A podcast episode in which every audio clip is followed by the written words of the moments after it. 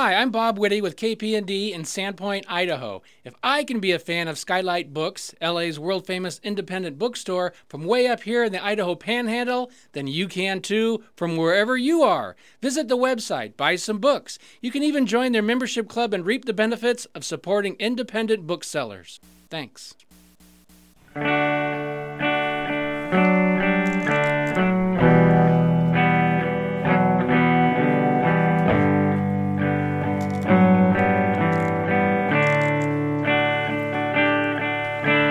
Meet me on the softer side. Meet me on the softer side. Softer side of your heart. Hi there, and welcome to the Skylight Books author reading series. You can find out about this and all of our other author events at www.skylightbooks.com, where you can also browse our inventory as well as order books online. You can also follow us on Twitter or even be our friend at facebook.com. If you'd like to talk to a real person, we can be reached at 323 660 1175. And don't forget, Skylight Books depends on listeners like you to help support us. So whether you're in our neighborhood or browsing online, buy a book or two to help ensure that we'll be around for a long, long time. Thanks and enjoy. Okay, you guys, he's here now and he's going to read from his new book. Mr. Penumbra's 24 hour bookstore.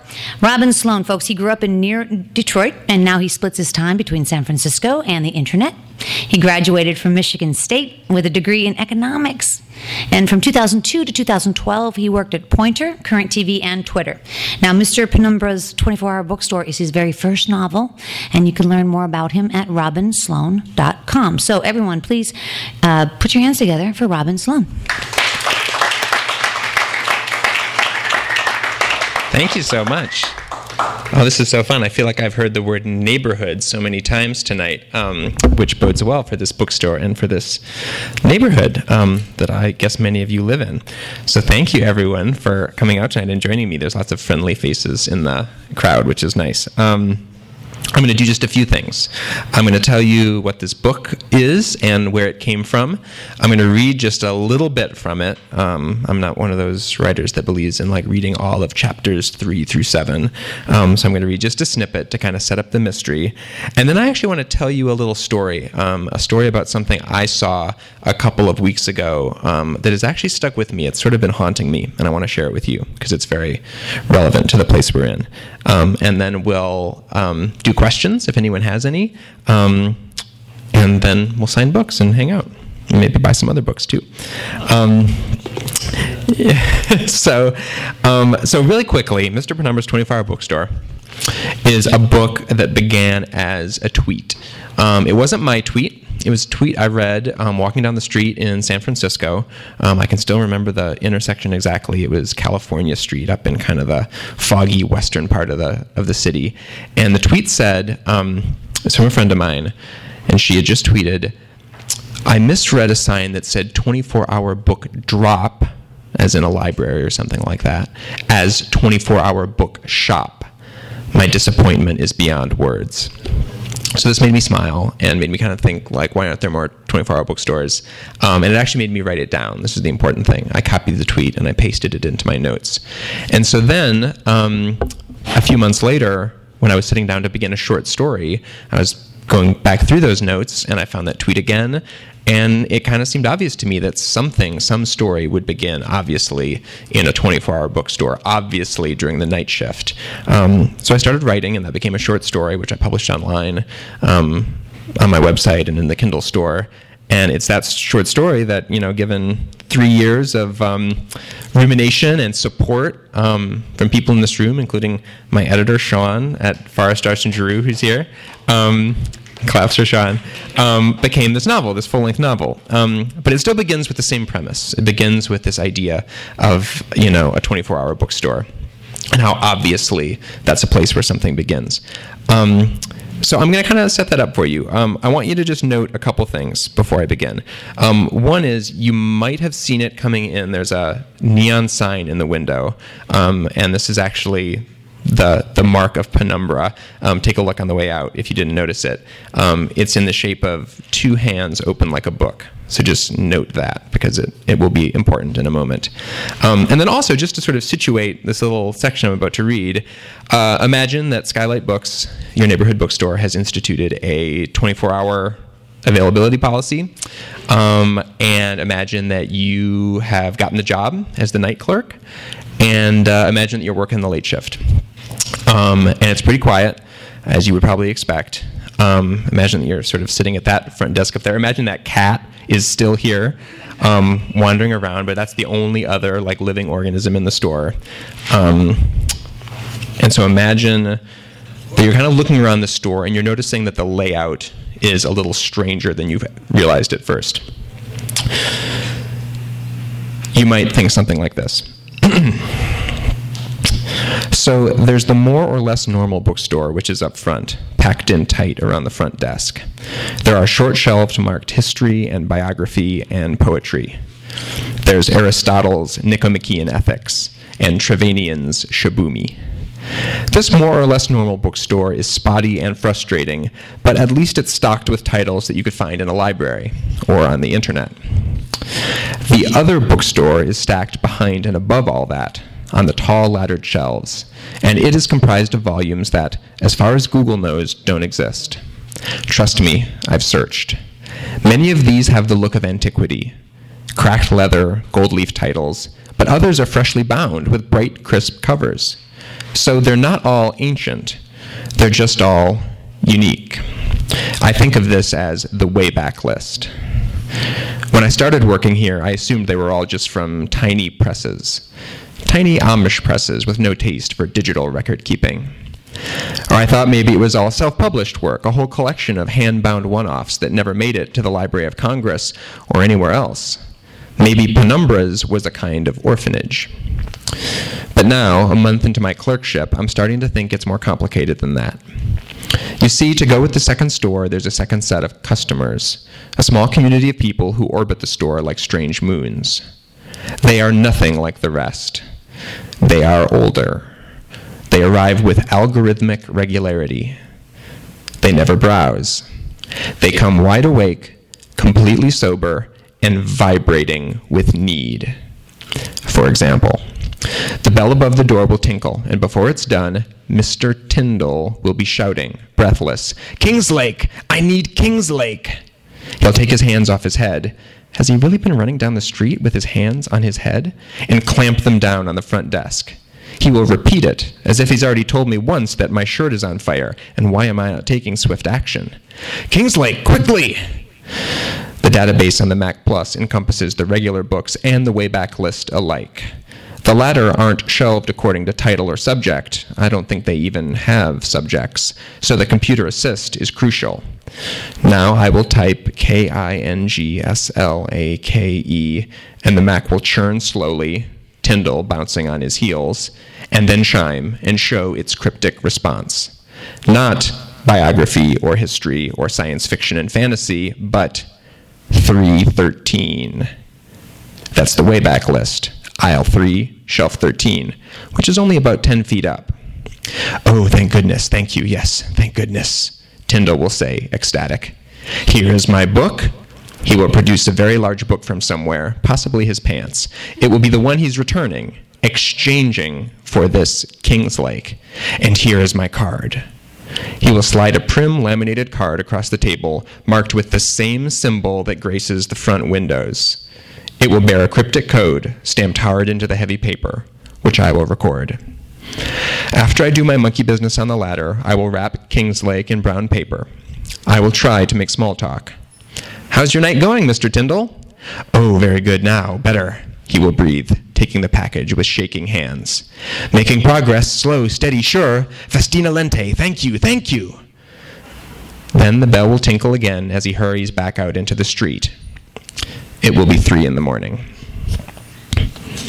Okay, so if that happened here working the night shift at Skylight Books, um, you would probably be um, pretty curious, um, pretty intrigued. And you might ask your boss, um, by the way, Skylight Books will have changed ownership by then. It will have a new neighborhood owner, um, an old man with bright blue eyes called Mr. Penumbra. Um, and he'll come to meet you during the day. You'll essentially relinquish the desk when the sun rises to this old man whose name is on the front of the store. And um, so your interaction might go something like this Is this a book club? How do they join? Do they ever pay? These are the things I ask myself when I sit here alone after Tyndall or Lapin or Fedorov has left. Tyndall is probably the weirdest, but they're all pretty weird all graying, single minded, seemingly imported from some other time or place. There are no iPhones. There's no mention of current events or pop culture or anything really other than the books. I definitely think of them as a club, though I have no evidence that they know one another. Each comes in alone and never says a word about anything other than the object of his or her current frantic fascination. I don't know what's inside those books, and it's part of my job not to know. After the ladder test, back on the day I was hired, Penumbra stood behind the front desk, gazed at me with bright blue eyes, and said, This job has three requirements, each very strict. Do not agree to them lightly. Clerks in this store have followed these rules for nearly a century, and I will not have them broken now. 1. You must always be here from 10 p.m. to 6 a.m. exactly. You must not be late, and you cannot leave early. 2. You may not browse, read, or otherwise inspect the shelved volumes. Retrieve them for members, that is all. I know what you're thinking. Dozens of nights alone, and you've never cracked a cover? No, I haven't. For all I know, Penumbra has a camera somewhere. If I sneak a peek and he finds out, I'm fired. My friends are dropping like flies out there. Whole industries, whole parts of the country are shutting down. I don't want to live in a tent. I need this job. And besides, the third rule makes up for the second. You must keep precise records of all transactions the time, the customer's appearance, his state of mind, how he asks for the book, how he receives it. Does he appear to be injured? Is he wearing a sprig of rosemary on his hat? and so on. I guess under normal circumstances, this would feel like a creepy job requirement. Under the actual circumstances, lending strange books to stranger scholars in the middle of the night, it feels perfectly appropriate. So rather than spend my time staring at the forbidden shelves, I spend it writing about the customers. On my first night, Penumbra showed me a low shelf inside the front desk where, lined up, there was a set of oversized leather bound tomes, all identical except for bright Roman numerals on their spines. Our logbooks, he said, running his finger down the line, going back nearly a century. He hauled up the rightmost tome and laid it and laid it on the desk with a heavy whoomp. You will help to keep them now. The logbook's cover bore the word narratio, deeply embossed, and a symbol, the symbol from the front windows. Two hands, open like a book. Open it, Penumbra said. Inside, the pages were wide and gray, filled with dark handwriting. There were sketches, too thumbnail portraits of bearded men, tight geometric doodles. Penumbra gave the pages a heave and found the place about halfway through, marked with an ivory bookmark, where the writing ran out. You will note names, times, and titles, he said, tapping the page, but also, as I said, manner and appearance. We keep a record for every member and for every customer who might yet become a member in order to track their work. He paused, then added, Some of them are working very hard indeed. What are they doing? My boy, he said, eyebrows raised as if nothing could be more obvious. They are reading. so the mystery goes deeper. Um, so I want to take your questions about um, the book or how it came to be or anything like that. Um, but first, I want to tell you a story because um, I think it's well worth sharing and because it's um, been sort of stuck in my brain. And I have this theory that maybe by sharing it, I'll um, I'll get it out. As part of the sort of celebration around the launch of this book, um, which has only been out for a couple weeks now in New York, I got the opportunity to go to a place called the Grolier Club. Um, this is uh, sort of a society of bibliophiles, um, and it's exactly what you want that to be. It's dark and wood, and, there's shadows and you know rich spines. It, it's a, it's a lot like the the mysterious books here in Mr. Penumbra's 24-hour bookstore. Um, I got to go there, and the sort of chief librarian there had assembled a collection of um, what are called Aldines. These are the books printed by Aldus Manutius, who was probably the first great printer in history. This is right around the beginning. This is the dawn of the 16th century. Um, printing movable type is like a hot new invention um, and aldus manutius was the first person to print the classics um, the great greeks the the um, you know, the poets Virgil and Ovid.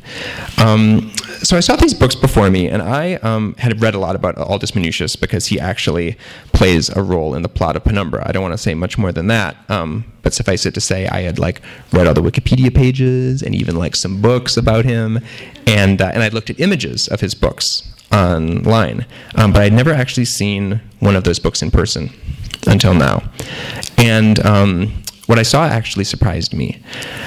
For one thing, the books were quite small. Um, they were probably as small as some of the sort of most pocket-sized paperbacks in the store today, um, and that was actually a new thing. Um, that was one of his innovations.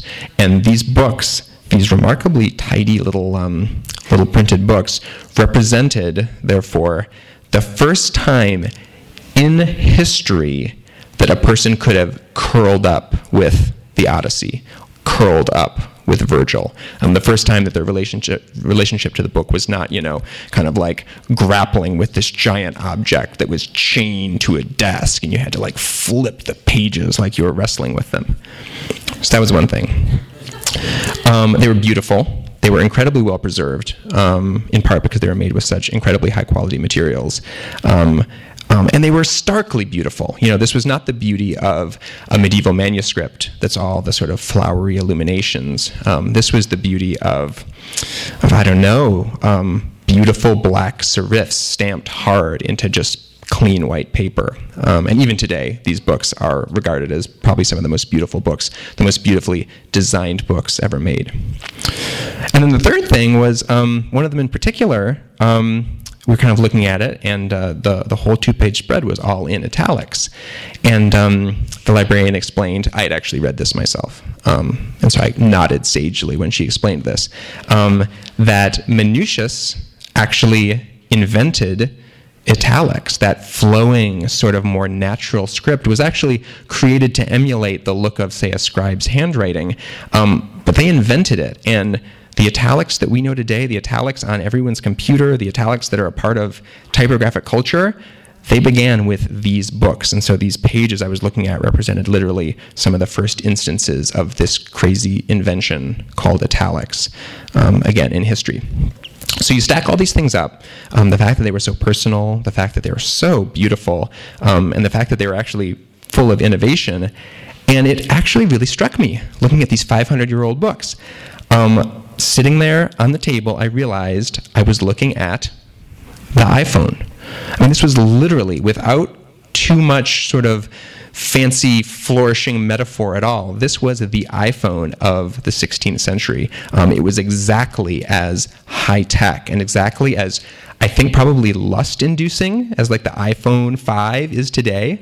Um, to people of that time. I think you'd walk into one of the places where you could buy one of these books and you would kind of stare at them and you would say, What is that? And maybe I want one.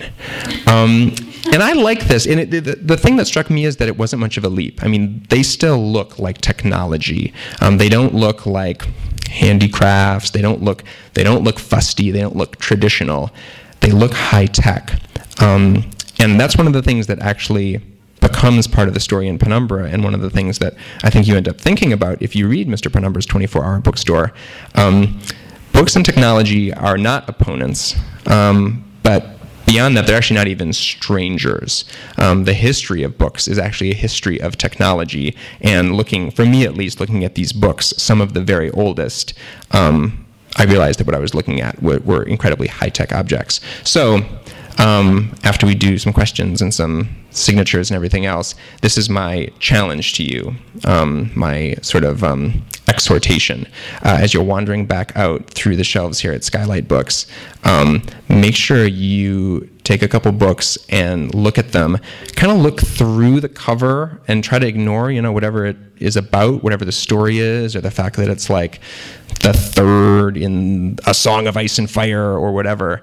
Um, and see it for a second as technology.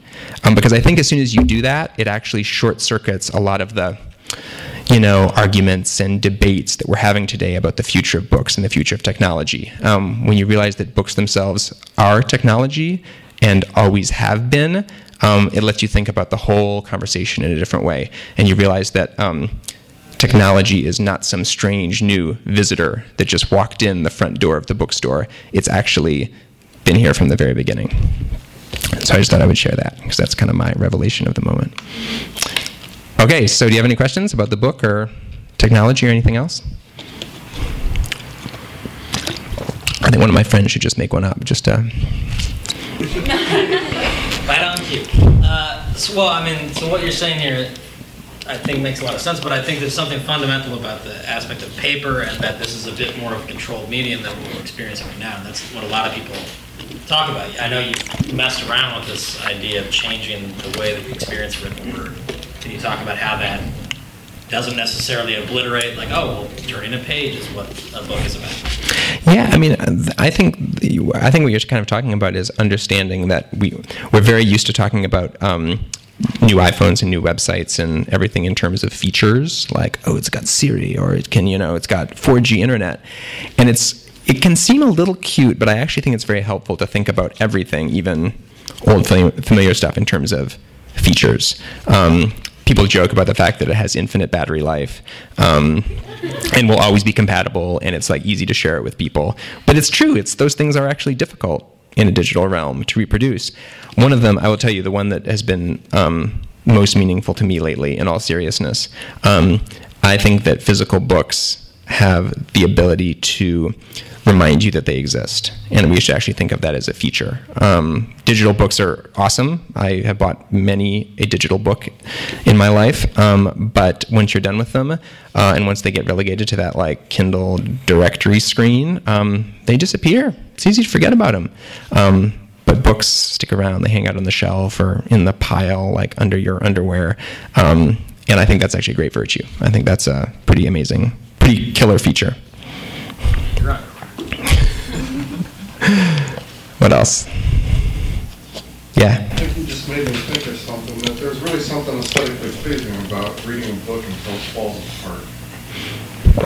And I've done that with several books. Mm-hmm. I bought, it- I bought one that I had as a boy.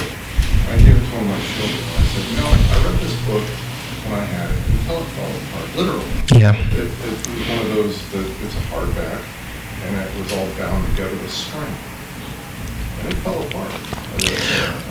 Well, there's something that's funny, something very interesting actually happening right now with digital books. So you're articulating something that's, I think, again, one of the great features of physical books. Um, they they can show us their history, and that can be everything from marginalia to a signature to an inscription to total disintegration. And those things all have content, right? There's there's something interesting about all of those. Digital books to date have not had any of those things. People are now trying to essentially recreate them. There's a lot of folks out there trying to figure out, you know, could a digital book have marginalia? How should that work? How can we make that as easy and as pleasing as scribbling in the margins of a print book? Um, with are there ways to share that? Are there ways to pass that along? You know, if you if you give me a copy of an old book that's disintegrating and full of your handwriting, that's actually a pretty amazing gift. Today, if you give me a copy of a digital book, one, it's probably illegal, and two, um, none of that stuff travels with it. Um, and maybe it ought to. Maybe there's actually something um, very sort of important to be kind of learned or copied from the physical regime. What else?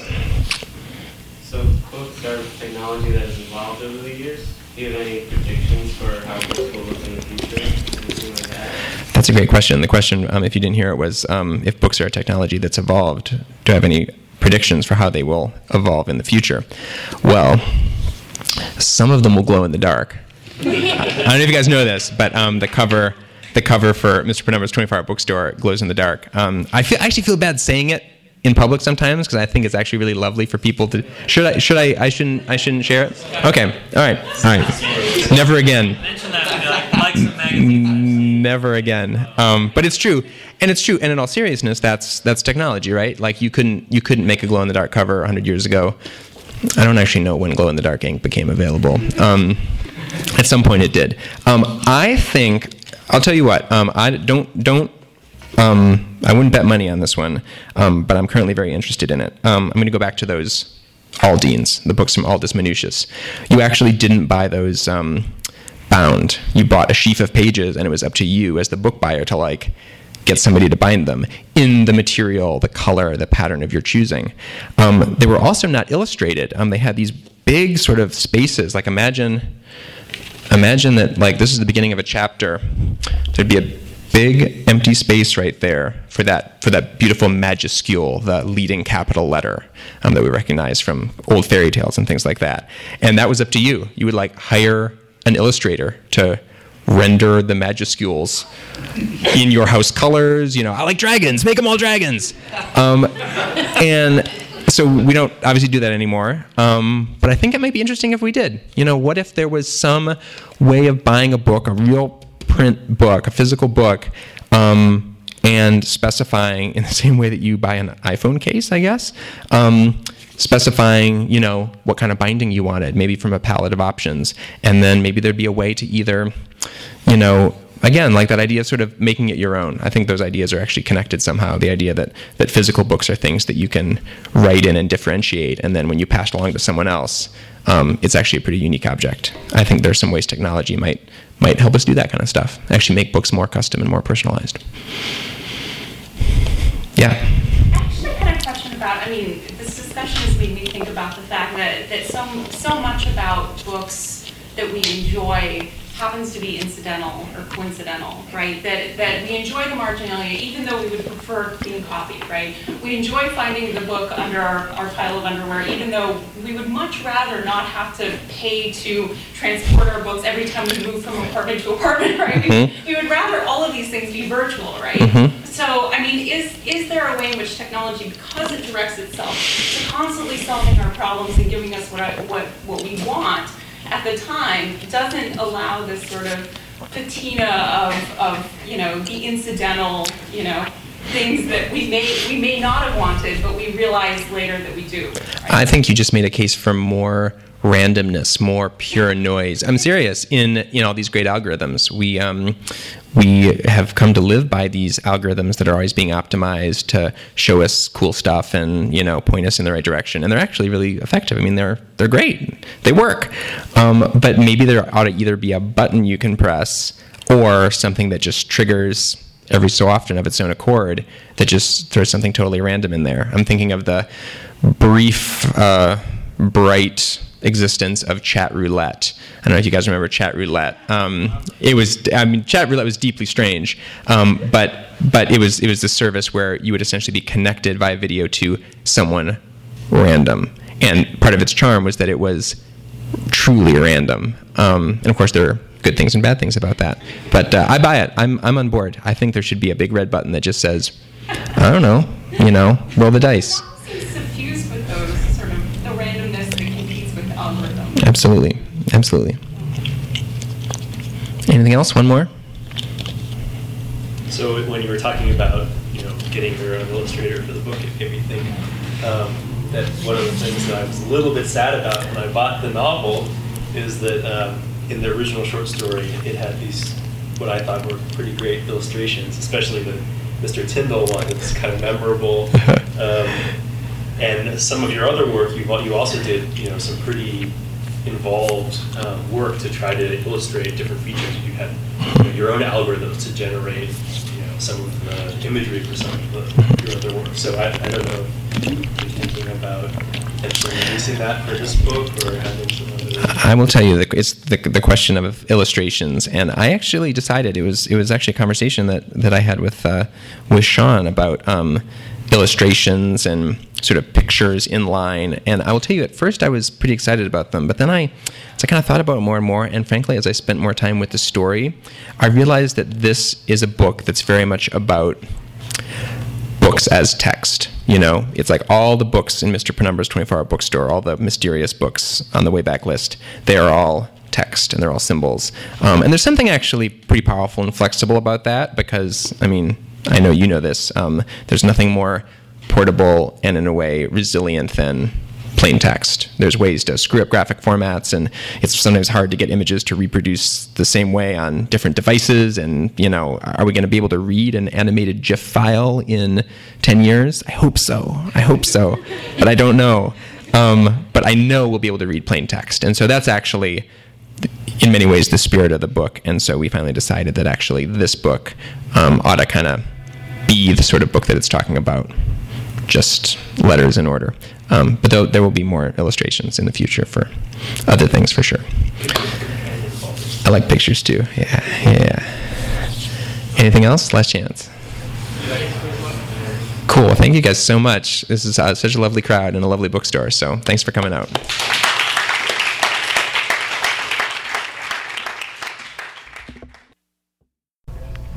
You've been listening to the Skylight Books author reading series.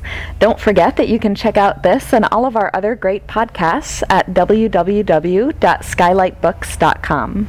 Today's music was provided by Fragile Gang. You can check them out at MySpace, Facebook, and the iTunes Music Store. Thanks for stopping by, and we hope to see you soon.